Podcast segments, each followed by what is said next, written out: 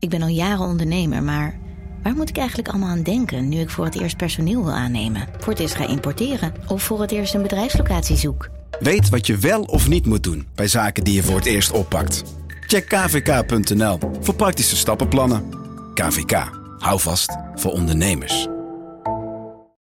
Hey podcastluisteraar. Ook op zoek naar een relevante invulling van je schaarse luisteruren?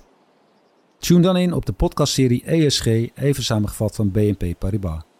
Wij, Marloes en Aldert, spreken daar duurzame voorlopers en wereldverbeteraars. Waarover dan? Nou, bijvoorbeeld of we ooit duurzaam kunnen gaan vliegen. En waarom koeien in de stad nou een goed idee is. Dat en meer, elke 2 weken in een nieuwe aflevering.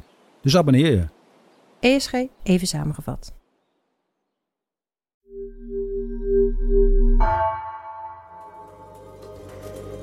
Het is vrijwel donker als de 25-jarige Ibrahim op de Rotterdamse Akkersdijkstraat richting de Bergse Laan loopt. Hij is zojuist bij zijn ouders op bezoek geweest vanwege de Ramadan. Ibrahim groeide hier op, in het Liskwartier, een wijk bezijden de A20 op 10 minuten fietsen van Diergaarde Blijdorp. Ibrahim is een jaar of 3 daarvoor gaan werken voor Piet Costa. Hij was chauffeur en personal assistant in één. Ibo regelde huurauto's, kocht vliegtickets en voorzag Piet van de goederen die passen bij zijn luxe levensstijl. Maar inmiddels heeft Ibrahim een volwaardige rol in de groep van Piet. Hij heeft een pot geld in beheer en onderhoudt zelfs contacten met een corrupte agent. Het is koud die zondagavond en Ibrahim is voorzichtig. Hij weet dat hij sinds enkele maanden op een dodenlijst staat, net als zijn baas. Toch heeft hij niet in de gaten dat 2 jonge mannen met automatische wapens zitten te wachten in de middenberm. Als hij daar even voor 10 uur langs loopt, steken de tweede weg over en vuren ze tenminste 20 kogels op hem af. Ibrahim valt zwaargewond op het trottoir en die jonge mannen vluchten in een gestolen Audi die op hen staat te wachten. Het is 10 mei 2020. Ibrahim is dood.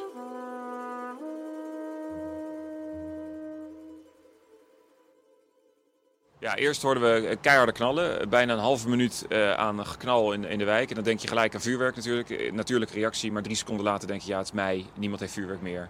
Dus dat moet foute boel zijn. Dat is ook wel heel hard. Vincent Karremans is fractievoorzitter voor de VVD in de Rotterdamse gemeenteraad.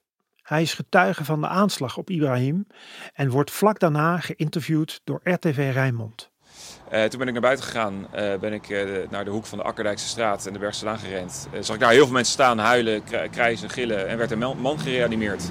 Dus er waren al mensen bij. Maar blijkbaar dus een afrekening.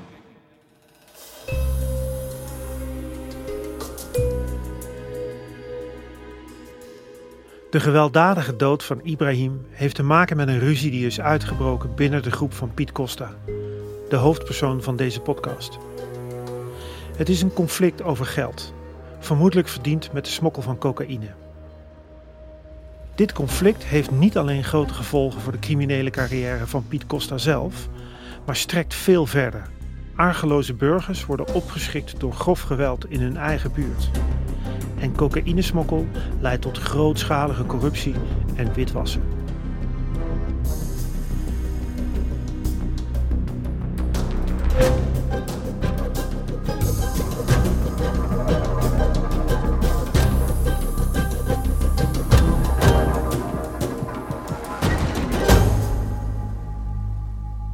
Ik ben Jan Meeus, aflevering 5, een bonnetje van 130 miljoen.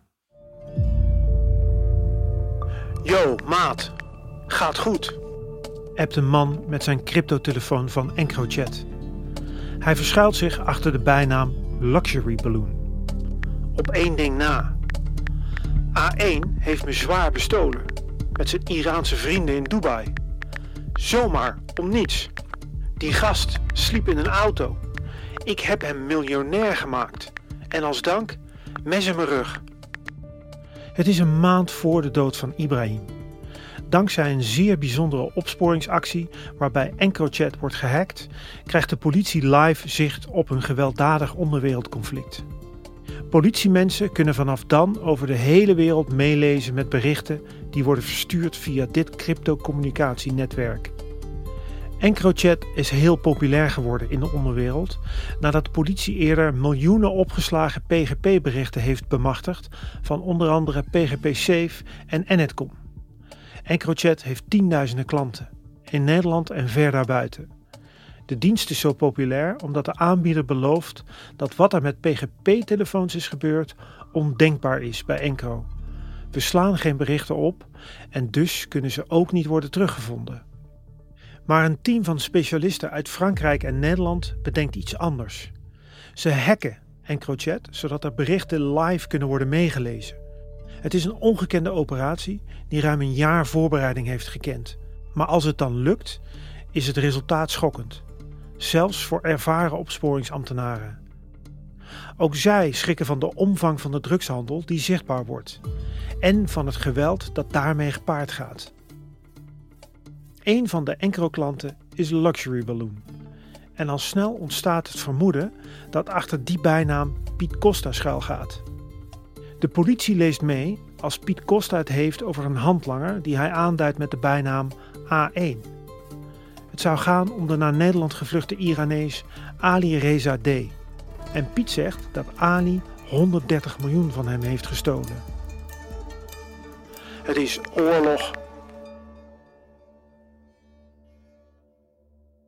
En als het dan lukt, dat is natuurlijk gewoon, daar word ik wel een blij mens van. Omdat je dan weet, wacht even, op dit moment zijn we in control. Dan weet je van oké, dit worden gewoon een leuke paar weken, maanden of zolang het dan duurt. Andy Kraag is de baas van de landelijke recherche. Hij vertelde in aflevering 2 hoe de politie erin is geslaagd om versleutelde berichten van criminelen te gaan gebruiken als bewijs in strafzaken. Kraag is erbij als de eerste resultaten van de hack van EncroChat binnenkomen op 3 april 2020. Na ruim een jaar voorbereiding en een valse start is de opwinding bij Kraag tastbaar als het eenmaal zover is. En dan zie je ook echt wel dat die tsunami aan berichten over de schermen van die honderden analisten, dat die binnenstromen. En dan zie je natuurlijk ook in straattaal, het is eigenlijk een apart woordenboek wat je moet hebben. Nou goed, Jan, je weet exact wat die straattaal is, daar heb je even de tijd voor nodig. Maar dan weet je gewoon dat het bingo is. Het gevoel wat het je geeft is gewoon, ik noem het maar full control. Je zit er gewoon op. Het is gewoon wat je normaal gesproken gewoon altijd het idee hebt voor wat er alleen in films gebeurt. Ik heb een andere regisseur die noemde het wel eens, het is niet helemaal vergelijkbaar, maar ik vind het wel leuk. En die noemde het Minority Report. Ik weet niet of je die film kent met Tom Cruise. Dat was ook dus dat je eigenlijk als opsporingsdienst van tevoren gewoon weet wat er gaat gebeuren. Dat is een beetje het gevoel wat ze hadden. Good afternoon, ladies and gentlemen. My name is Han Moraal. I'm the national member for the Netherlands at Eurojust.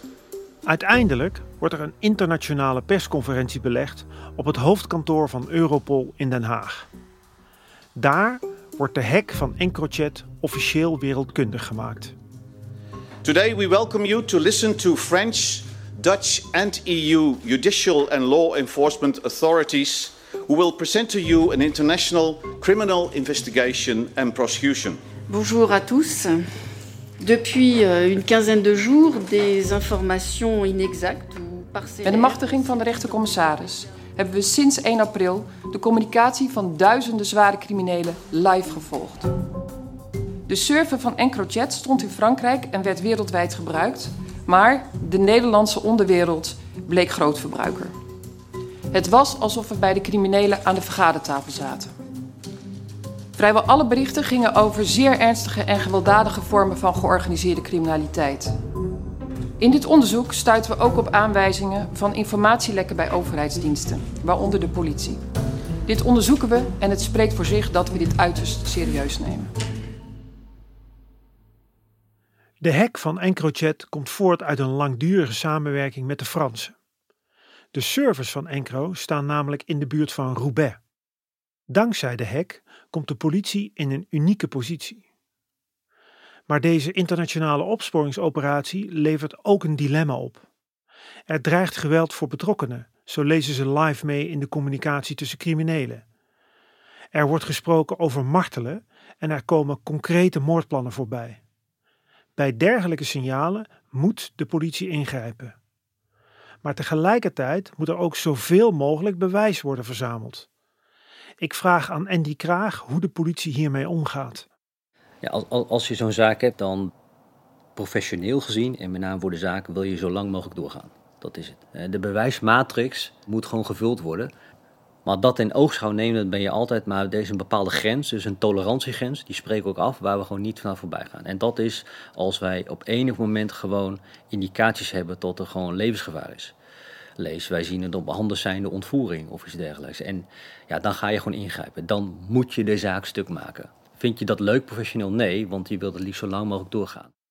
Ondanks de heftige informatie over de bouw van het martelcontainercomplex heeft de politie zoveel controle over de situatie dat de hoofdverdachten niet meteen worden aangehouden. Om meer bewijs te verzamelen wordt een gecalculeerd risico genomen. Zo blijft de hack van EncroChat geheim en krijgt de politie steeds meer zicht op het conflict binnen de groep van Piet Costa. Dank je. En maar Jan, ze hebben dan best wel lang gewacht met het oppakken van Piet, toch? Ja, dat klopt. Als je kijkt naar de eerste berichten, onder andere met de foto van die tandartsstoel, tot de aanhouding van Piet, daar zit ongeveer 10 weken tussen. Dus dat is een behoorlijke tijd. En maakt dat dit onderzoek dan zo bijzonder? Nou, uiteindelijk is het toch vooral de omvang. Want er waren in Nederland ongeveer 9000 gebruikers van EncroChat-telefoons. En dat zijn dus in theorie 9000 nieuwe onderzoeken naar mensen die worden verdacht van drugshandel of andere criminele activiteiten. Even tussendoor, gaan we in dat hokje zitten? Ja, dat is goed. Maar die omvang, die is dus echt bijzonder. En wat je nou eigenlijk ook ziet in dit onderzoek is dat ze eigenlijk een beetje tegen Piet Costa aan stommelen. Maar de betrokkenheid van Piet Costa bij die martelcontainer, dat komt echt uit dat EncroChat-onderzoek naar voren. En ook als ze dan aan het gaan lezen, dan zien ze ook van, hé, verdomd, Piet is verwikkeld in een conflict. Het is heel vers en het is voor de politie totaal nieuw. En waar gaat dat dan eigenlijk over? Nou, in zijn meest simpele versie, ik moet erbij zeggen, dit is allemaal gebaseerd op communicatie van Piet, dus dit is echt de versie van de feiten, zoals Piet en zijn handlangers die vertellen. Maar waar het dan over gaat, is dat uiteindelijk in januari van 2020... gaat Ibrahim naar Dubai. En die gaat naar Ali of A1 om daar geld te halen. En dan blijkt dat hij geen geld krijgt. Dus dan ontstaat het idee, hey, verdomd. Hier heeft iemand met zijn handen in de pot gezeten. Dan zegt Piet op een gegeven moment, ik ben 130 miljoen kwijt. Hij heeft 130 miljoen van mij afgepakt. Dan halen ze Ali naar Nederland en die wordt dan hier op de stoel gezet, zoals ze zeggen. Dus al voordat die martelcontainer er was, wordt Ali op de stoel gezet. Ik doe nu even met aanhalingstekens. En dat kan ook wijzen op misschien iets in de richting van martelen? Nou, in ieder geval zeg maar heel nadrukkelijk ondervragen. Laten we het daarbij houden. Wat daar precies gebeurd is, weet ik niet. Maar ze hebben het erover. We hebben hem op de stoel gezet. En dan zegt hij toe dat hij het geld terug zal geven. En dat gaat dan heel snel. Dus dan komt er eerst al een bedrag van, ik geloof tussen de 40 en de 50 miljoen wordt meteen teruggegeven. En Ali belooft dan dat hij de rest ook teruggeeft.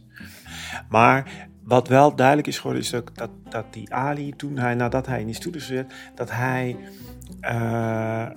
zich zeer slecht behandeld voelde. Hij is in zijn eer geraakt. Het is dus heel erg persoonlijk geworden. Ja, en daarmee dus ook meteen eigenlijk heel erg lelijk. Echt heel erg lelijk. En hoe zit het dan met dat geld, die 130 miljoen? Ja, want dat is natuurlijk, kijk, we praten daar nu overheen. Want iedereen denkt natuurlijk stoel, martelcontainer, geweld. En dat is ook allemaal heel heftig. Maar er is hier nog iets anders.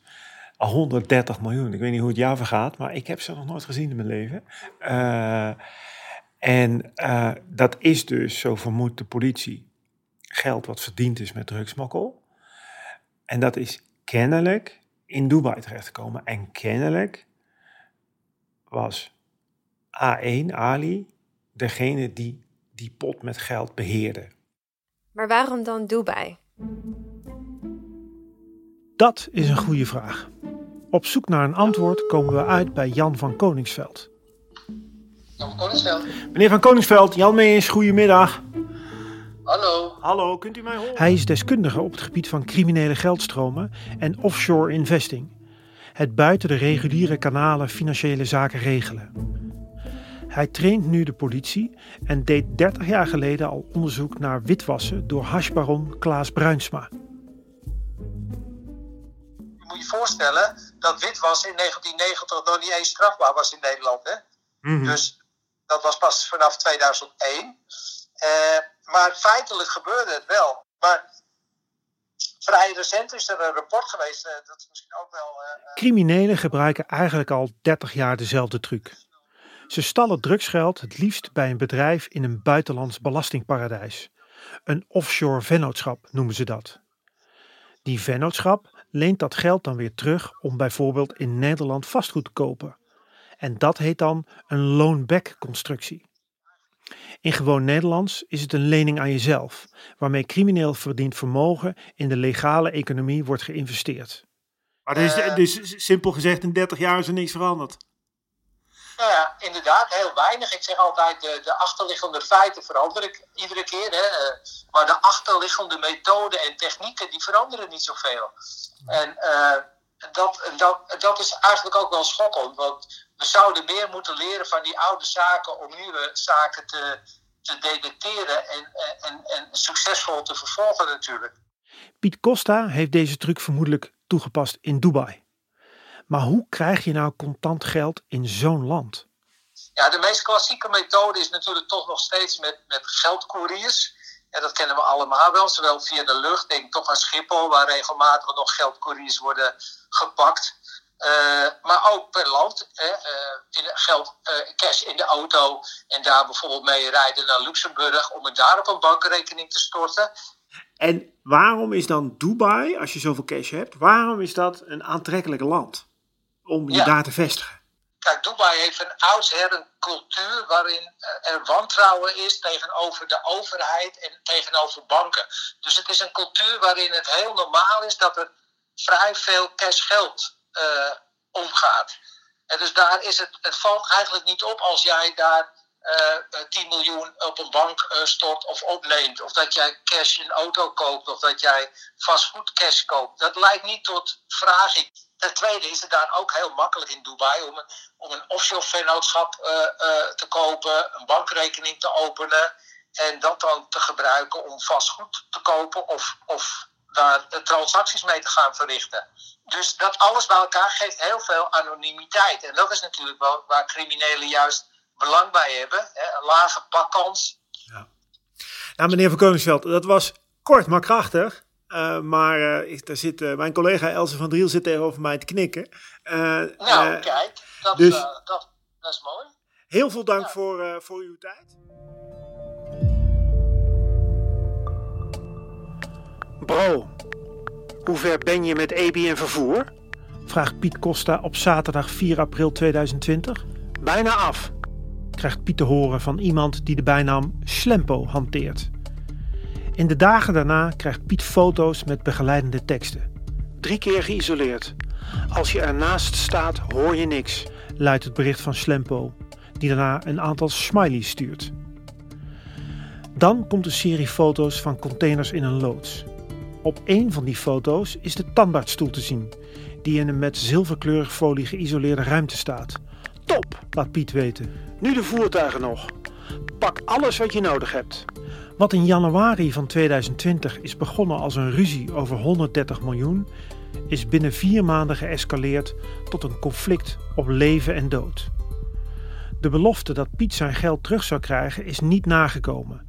Sterker nog, Piet komt erachter dat hij en zijn handlangers door A1 op een dodenlijst zijn gezet.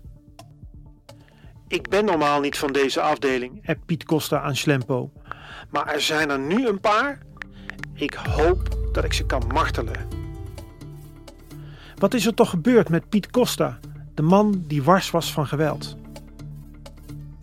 Ze dwingen je, maat, hebt Schlempo aan Piet. Het is neuken of geneukt worden.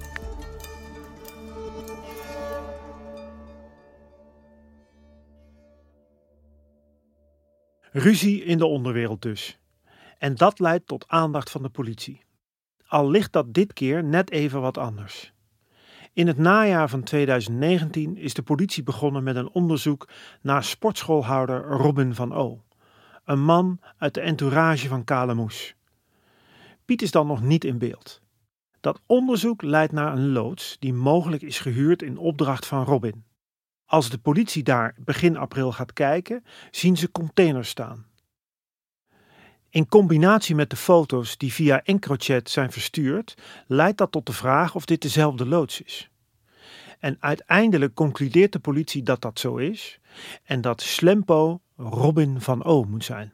Op basis van financieel onderzoek is die loods is ontdekt. Dat is gewoon een verdachte loods. En het eerste wat in je opkomt, dat is een drugslab of dat is een kwekerij, dat heeft iets daarmee te maken. Maar gelijktijdig met dat onderzoek draaiden we dus ook EncroChat, waardoor we dus de beschikking hadden over die versleutelde berichten. Dus dan kom je in één keer achter die intentie. Dan zie je de foto's voorbij komen van de opbouw van zo'n onderwereldgevangenis. Je ziet wat de bedoeling is, dat ze van plan zijn om hun concurrenten te ontvoeren met een eigen geformeerde arrestatieteam, die ze ook zo noemen. Ze noemen het je eigen arrestatieteam, ze noemen het hun eigen EBI, hun extra beveiligde inrichting. Dan gaan we alle alarmbellen af en dan denk je, waar gaat het heen? Hebben jullie ook mee kunnen lezen op het moment dat criminelen erachter kwamen dat jullie mee konden lezen? We zaten in de live fase van EncroChat. En dat duurde natuurlijk maanden. En dan weet je gewoon op een gegeven moment, is dat omdat je gedurende die live fase je gouden kansen pakt. En gouden kansen, dat zijn inbeslagnames van grote cocaïnepartijen, drugslabs, geld. En dat laat je niet lopen. Dus die gouden kansen die pak je met opvolgsteams, met recherche. Maar dat levert gewoon argwaan op. Daar gaan criminelen ook denken, hoe kan dat nou dat de politie zoveel in zo'n korte tijd pakt? En dan wordt er ook wel gezegd, zo goed kunnen ze niet zijn. Nou ja, daar moet ik dan wel om lachen. Maar kijk, wat het is dat je ziet dat tegen het einde, dat voel je ook wel aan, dat er steeds meer argwaan is over over die communicatie. En bij EncroChat was het ook zo, dat je gewoon ook echt zag dat de criminelen in EncroChat daarover aan het praten waren. Ja, volgens mij luistert de politie mee of is het gecompromitteerd. Overigens wel grappig is dat ze dat dan nog steeds over diezelfde communicatie doen. En dan zie je ook eigenlijk wel als politie van oké, nu wordt het moment dat we een soort van eindfase ingaan. Voordat het echt helemaal op slot gaat, gaan we dan, en we noemen dat de klapdag. Dan ga je alles nog even één keer uit de kast halen en dan ga je alle laatste leads ga je eruit halen. Je probeert alleen dat moment zo lang mogelijk uit te rekken om zoveel mogelijk rendement te halen. Omdat niet meteen wordt ingegrepen, ziet de politie na de moord op Ibrahim dat Piet Costa en Robin van O. elkaar fysiek ontmoeten in Den Haag. Het is voor de politie de bevestiging van het idee dat Piet de gebruiker is van het alias Luxury Balloon en mogelijk de opdrachtgever is van de martelcontainer die door Robin van O. is ingericht. En als die balans dan uitslaat van we hebben voldoende bewijs en de risico's worden te groot, dat is voor mij samen met het Openbaar Ministerie het moment om dan te zeggen oké, dan is het nu voldoende en dan gaan we nu over tot de actie en dan gaan we ingrijpen. Ja, er komen steeds meer details vrij over de zaak rond de 7 zeecontainers in het Brabantse Wouwse Plantage. Ze zouden waarschijnlijk als gevangenis en martelkamer gebruikt worden. Goedenavond. Het zijn beelden die je normaal in misdaadfilms ziet, maar wat we zo gaan zien is echt. De politie heeft een video vrijgegeven van de inval in een loods in Wouwse Plantage 2 weken geleden. Criminelen hadden in die loods onder meer een martelkamer.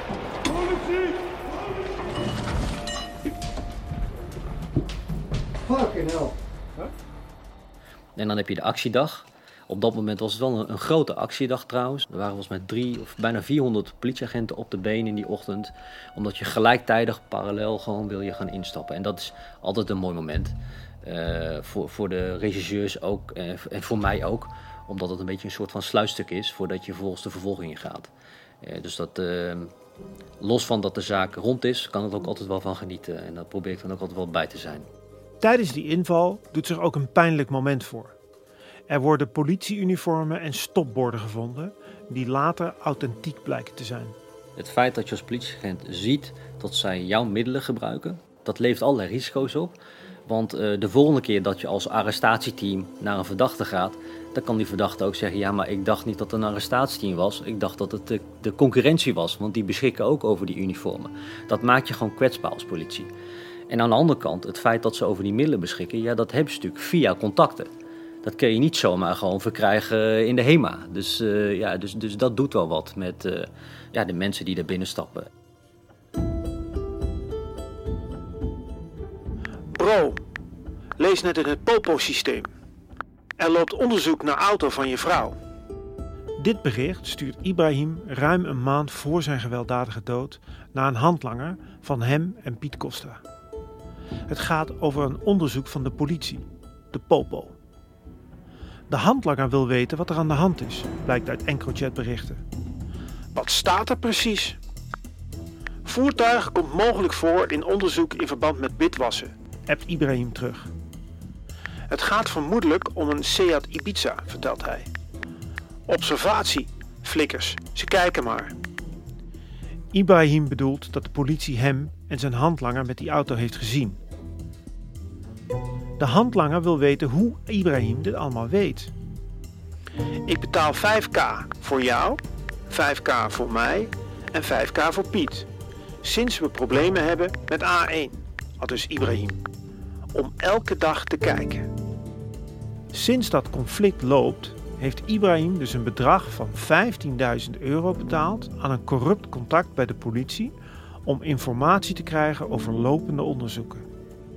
Er loopt onderzoek naar ons drieën, hebt Ibrahim weer. Ze gaan 2 à 3 maanden kijken. Hij zegt, dit is heftig onderzoek. Dat kan hij zien omdat alleen bepaalde mensen erin kunnen kijken. Hoge agenten.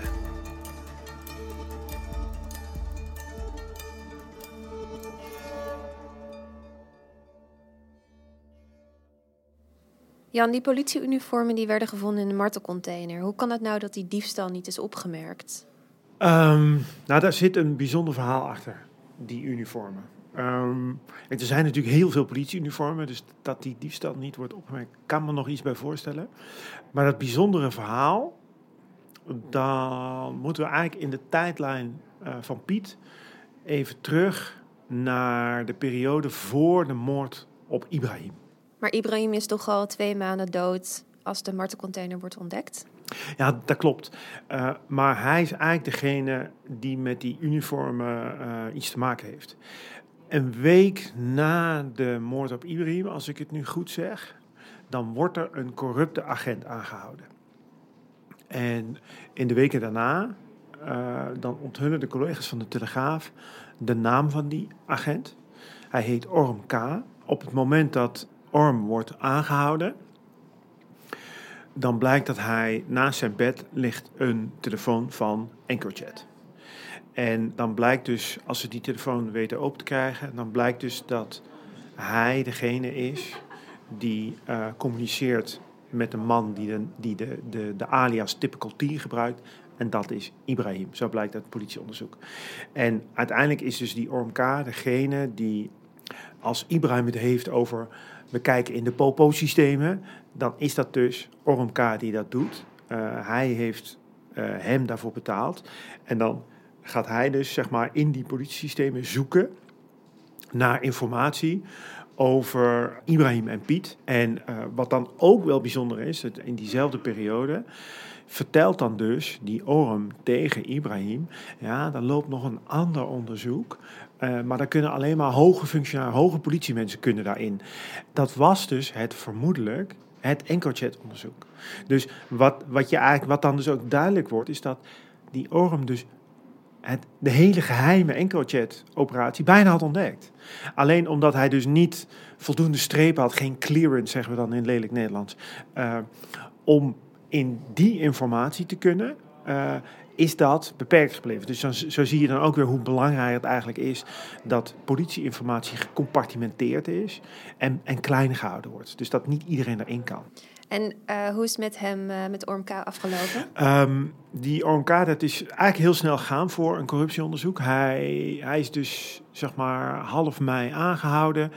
En uiteindelijk is hij eind december 2020, dus binnen in datzelfde jaar nog, is hij veroordeeld tot 4 jaar celstraf. Ik meen wel dat hij tegen dat vonnis in hoger beroep is gegaan. En nu komt het. uiteindelijk blijkt dan ook dat die uniformen die zijn gevonden in de martencontainer, daar is het DNA van deze Orm K. op aangetroffen.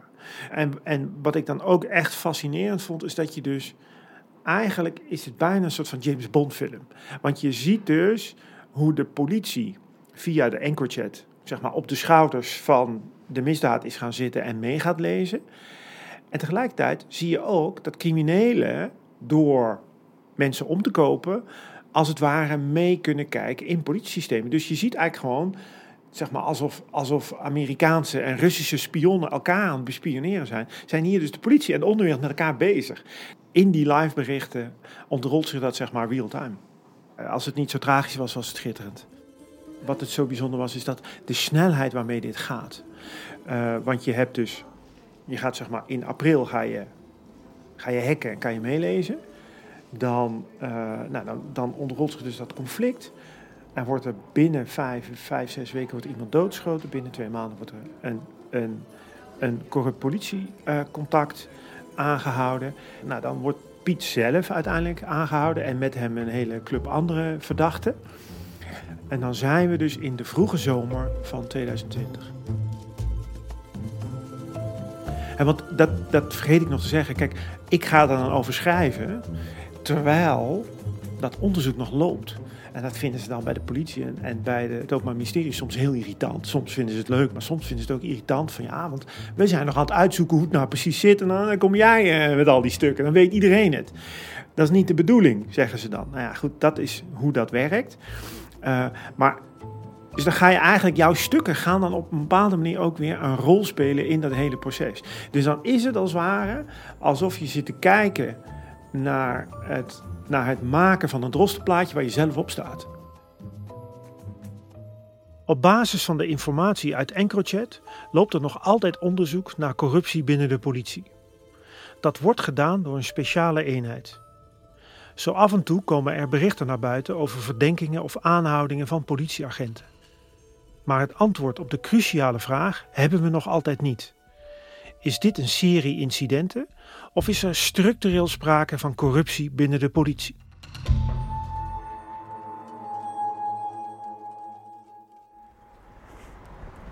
Goedemorgen. Ja, kan ik je helpen? Zeker, ik kom voor de strafzaak Sartel, Piet Costa. Ja, u ook?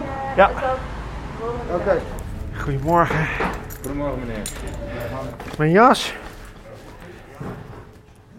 Op 1 december 2021 is het dan eindelijk zover. Ruim 1,5 jaar na zijn arrestatie komt Piet Costa voor het eerst naar de rechtbank. In Rotterdam, waar de rol van Piet wordt besproken bij de smokkel van cocaïne vanuit Costa Rica. Dit is dus niet de zaak over de martelcontainer. Die begint ongeveer gelijktijdig in Amsterdam. Ah, die koek slaat over hier. Die is zo smerig. Onderweg naar de zaal komen we de advocaat van Piet Costa tegen. Jan-Hein Kuipers. Zo Jan-Hein, hoe is het? Goed. Ja, prima. Heb je er zin in vandaag? Ja. Elze en ik nemen plaats op de tribune van de rechtbank. Nieuwsgierig naar wat komen gaat, zien we dat er een man in een rolstoel wordt binnengereden. Hij heeft een blauwe capuchon over zijn hoofd en een mondkapje op. Is dit hem nou? Ja, dit is hem nou. Roger P., inmiddels beter bekend als Piet Costa. Zijn advocaat legt uit dat Piet zijn knie heeft beschadigd met voetballen in de gevangenis. Vandaar die rolstoel. Die hoodie en dat mondkapje houdt Piet de hele zitting op, zodat de aanwezige rechtbanktekenaar hem niet herkenbaar kan tekenen. Hij zegt vrijwel niks en kijkt niet op of om. Op deze manier blijft Piet voor mij als verslaggever een enigma. Ongrijpbaar en qua karakter moeilijk te plaatsen. Na afloop spreek ik Piets advocaat Jan-Hein Kuipers nog even aan. Hé, maar hij is wel spraakzaam, Ome Piet. Dat is ook de enige keer dat hij komt. Ja? Misschien blijft het door. Ja, ik hoorde hem 4 woorden zeggen. Ja, klopt, ja en Roger. Meer dan genoeg. Meer dan, ja. Maar hij heeft er niet echt zin in, zo te zien. Om toch meer te weten te komen over Piet, ben ik nog bij veel meer zittingen aanwezig. Bij de cocaïnezaak in Rotterdam, maar ook in Amsterdam, waar de martelcontainerzaak wordt behandeld. Daar is Piet ook bij. Altijd weer in die hoodie en met dat mondkapje. En even zwijgzaam als in Rotterdam. Dus ook tijdens de feitelijke behandeling van beide strafzaken word ik niet veel wijzer als het gaat om Piet en zijn karakter. Zwijgrecht is het enige woord dat Piet Costa bezigt. Desondanks worden er door het Openbaar Ministerie stevige straffen geëist tegen Piet Costa. Voor de cocaïnesmokkel gaat het om 17 jaar en 9 maanden. Het maximum. En in Amsterdam is 12 jaar geëist voor de rol als opdrachtgever van de martelcontainer. In een laatste poging dichter bij Piet te komen, spreek ik af met zijn advocaat, Jan-Hein Kuipers. Hij is de man die hem momenteel het meest spreekt. Wat voor man is Piet Costa nou eigenlijk? Waarom is dat Piet? Piet heeft corona. Echt? Ja. Ik wou morgenochtend naar hem toe gaan. Maar dat kan dus niet, want hij heeft corona. En hij hield zo keurig de hele tijd zijn mondkapje voor op zitting. Heb je hem al aanstaan of niet? Ja, hij loopt, we lopen. Oh, dit is medisch beroepsgeheim, hè? Dat mag niet. Nee, je mag best zeggen dat hij corona heeft, maakt niet uit. We hebben nu 2 strafzaken gehad, hè? Mm-hmm. Dus de drugszaak, Sartel, de containerzaak, Douglasville. Mm-hmm. Hoe reageerde hij daarop? Want het zijn toch 2 forse eisen. Nou, gelaten. Ik bedoel, hij zat daar met zijn puntmuts op en zijn mondkapje. Maar hij was natuurlijk wel voorbereid op het feit, en dat is hij zelf ook wel meer dan genoeg helder voor, dat de justitie een voorbeeld wilde stellen. Ze zien hem natuurlijk als een kingpin. En dan ga je niet een werkstraf eisen van 240 uur en een stukje voorwaardelijk. Ik bedoel, hij wist wel dat ze vol onderuit de zak zouden gaan eisen. De vraag of dat rechtvaardig is een hele andere vraag. Maar hij wist wel dat ze dat zouden gaan doen. Ja. En heeft hij spijt van zijn beslissing om eigenlijk niks te zeggen? Hij heeft geen spijt, nee. Hij zegt van luister, ik ben verdachte en ik zit vast op een aantal berichten die ze aan mij toeschrijven. Ik wens daar verder geen enkele uitleg over te geven. Ik kan dat ook niet. En, ik ga ook niet over andere mensen praten.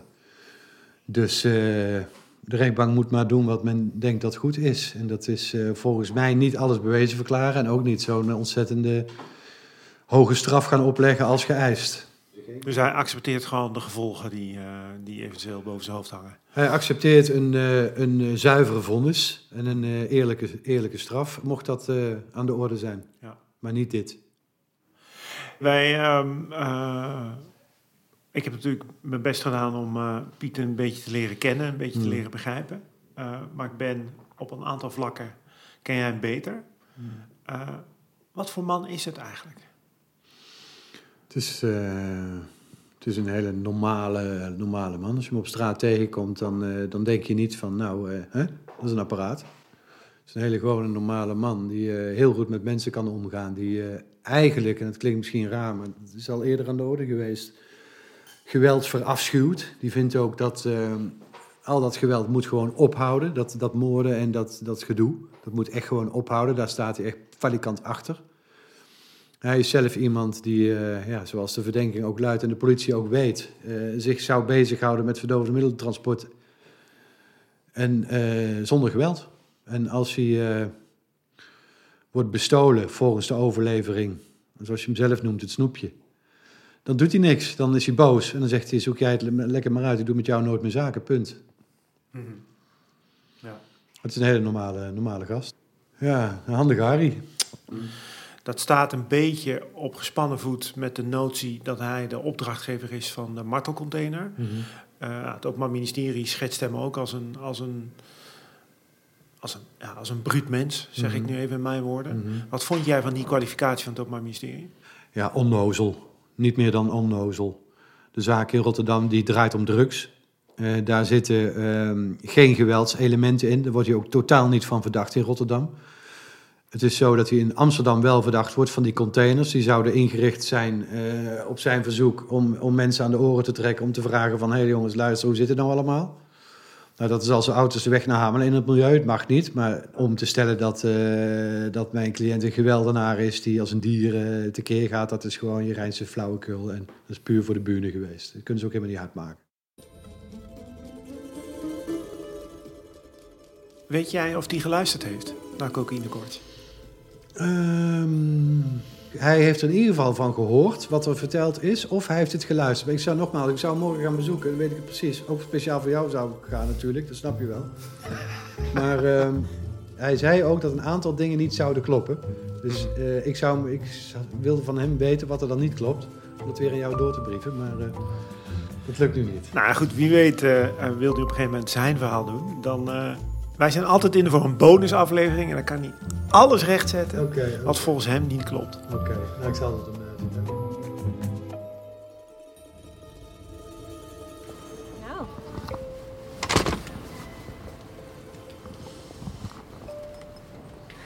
Dat was hem dan. Het zit erop. Althans, dat denken we nu. Ja. Ik zit een beetje na te denken over... Ja, kijk, wat natuurlijk gewoon een van de vragen die nog spelen is natuurlijk... Kijk, er is in dit dossier iemand doodgeschoten.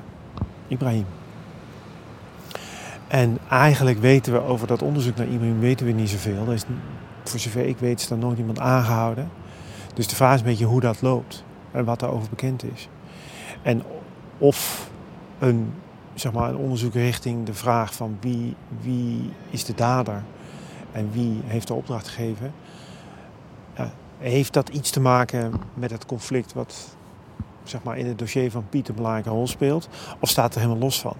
Is dit nog het staartje? Ja, komt er een staartje of is het gewoon iets heel anders? Kijk... Je bent natuurlijk altijd geneigd om te denken... het zal wel met elkaar te maken hebben. Nou, dat is ook niet zo onlogisch. Maar of het echt zo is, weten we gewoon niet op dit moment. Dus dat is gewoon een van de vragen die open ligt. Heb jij Piet beter leren kennen? Ja en nee. Ik ben natuurlijk best wel veel te weten gekomen over hem... in die afgelopen 2 jaar. Maar ja, het is aan de andere kant ook... Ik heb heel erg mijn best gedaan om hem... aan de praat krijgen. Nou, dat was ingewikkeld, is uiteindelijk niet gelukt. Denk jij nog steeds dat Piet een snoepje is, zoals je hebt gehoord? Kijk, ik denk dat Piet heel rationeel ooit een keuze heeft gemaakt... om zoveel als mogelijk weg te blijven bij geweld. En dat gewoon een hele bedrijfsmatige, rationele keuze is geweest. Geweld trekt aandacht van de politie, leidt tot heel veel gezeik en je hebt er niks aan. Maar ik denk wel dat Piet... een slimme man is, een rationele man is. Daarom is hij zo succesvol. Want om te doen wat hij gedaan heeft, ja, dat doe je niet. Dat doe je niet zomaar. Dan heb je gewoon organisatietalent voor nodig, overredingskracht. Je moet complexe logistieke processen doorgronden en misbruiken. In zijn grond. Het is echt ingewikkeld. Het is geen makkelijke business. Maar ik denk uiteindelijk ook wel, als puntje paaltje komt, ook wel bereid. Hè, als er op zijn leven een dreiging is, of mensen om hem heen, om dat geweld te gebruiken. Kijk, wat je altijd ziet als het over misdaad gaat, en dit is ook wel een journalistiek dilemma wat altijd speelt, is dat op een gegeven moment feit en fictie door elkaar heen gaan lopen. Dus we hebben het in de allereerste aflevering met Wouter gehad over de martencontainer en hoe hij dat onderzoek zijn begonnen. Maar ook over zijn boek Mokromafia. En je hebt nu de serie Mokromafia. En dat is inmiddels helemaal losgezongen van waar het ooit mee begonnen is. Dat eerste boek van Wouter. Maar in jaargang 3 en jaargang 4, daar zit gewoon die martencontainer in. Dus daar zie je gewoon, op basis van de foto's hebben zij gewoon in die set die martencontainer ingebouwd. Dus daar zie je eigenlijk dat feit en fictie totaal door elkaar heen lopen. En ja, dat is op een bepaalde manier is dat heel fascinerend. Op een andere manier is dat ook heel gek. Want door dit soort verhalen te vertellen probeer ik altijd duidelijk te maken van... Dit is hoe die wereld in elkaar zit en dit is de dynamiek die daar speelt en dit is hoe je daar samenleving last van kunt hebben en hoe het ons raakt met z'n allen. He, zoals in die wereld van die vrachtwagenchauffeurs. Als je dat hoort, dat is dan natuurlijk gewoon heel heftig wat er met die mensen allemaal gebeurt zonder dat ze daarom gevraagd hebben. Maar ja, dan gaat op een gegeven moment de filmindustrie ermee aan de haal. En het andere wat natuurlijk gewoon heel bijzonder is aan Piet. Weet je, in 10 jaar tijd van onbekend naar heel groot. En waar ik dan eigenlijk ook wel aan moet denken is het gesprek met Jeremy McDermott. De man van, die Brit van Inside Crime, die al decennia in Medellin woont. En die zei op een gegeven moment tegen mij van ja, weet je, stel je nou voor dat jullie in Nederland die toegang tot die haven een beetje onder controle krijgen. En dat het niet nog, zeg maar, 10 keer over de kop gaat zoals het de afgelopen 10 jaar is gegaan. Hij zei ook van ja, maar je moet niet denken dat je er vanaf bent. Want Nederlandse criminelen hebben een redelijk invloedrijke vooraanstaande positie verworven in die wereld. Het probleem is veel groter dan die ene Piet Costa. En hij is een pars pro toto. Zijn verhaal laat zien. Zijn verhaal van de afgelopen 10 jaar laat zien wat er in Nederland gebeurd is. Dan heb je hem opgepakt en dan heb je hem misschien straks veroordeeld. Maar ja, het probleem niet opgelost.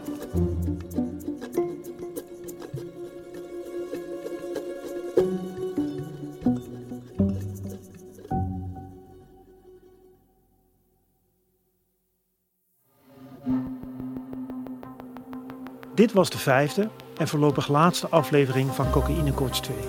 Een podcast van NRC. Gemaakt door mij, Jan Meeus, Elze van Driel, Tessa Kolen en Felicia Alberding. De montage werd gedaan door Jeppe van Kesteren, Jeroen Jaspers en Yannick Middelkoop. En de muziek is van Jeroen Jaspers en Bas van Win. Eindredactie was in vertrouwde handen van Peter Santing, Ido Havinga en Anne Moraal. Mede namens Elze van Driel dank ik bij deze al mijn collega's voor hun hulp en toewijding.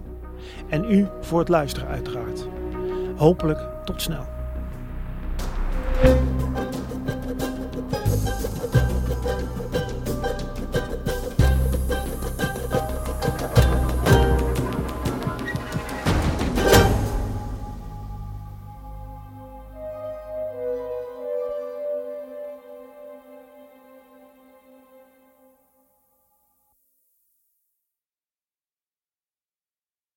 Technologie lijkt tegenwoordig het antwoord op iedere uitdaging. Bij PwC zien we dit anders. Als we de potentie van technologie willen benutten, kunnen we niet zonder een menselijk perspectief. Human-led, tech-powered noemen we dat. Ga naar pwc.nl.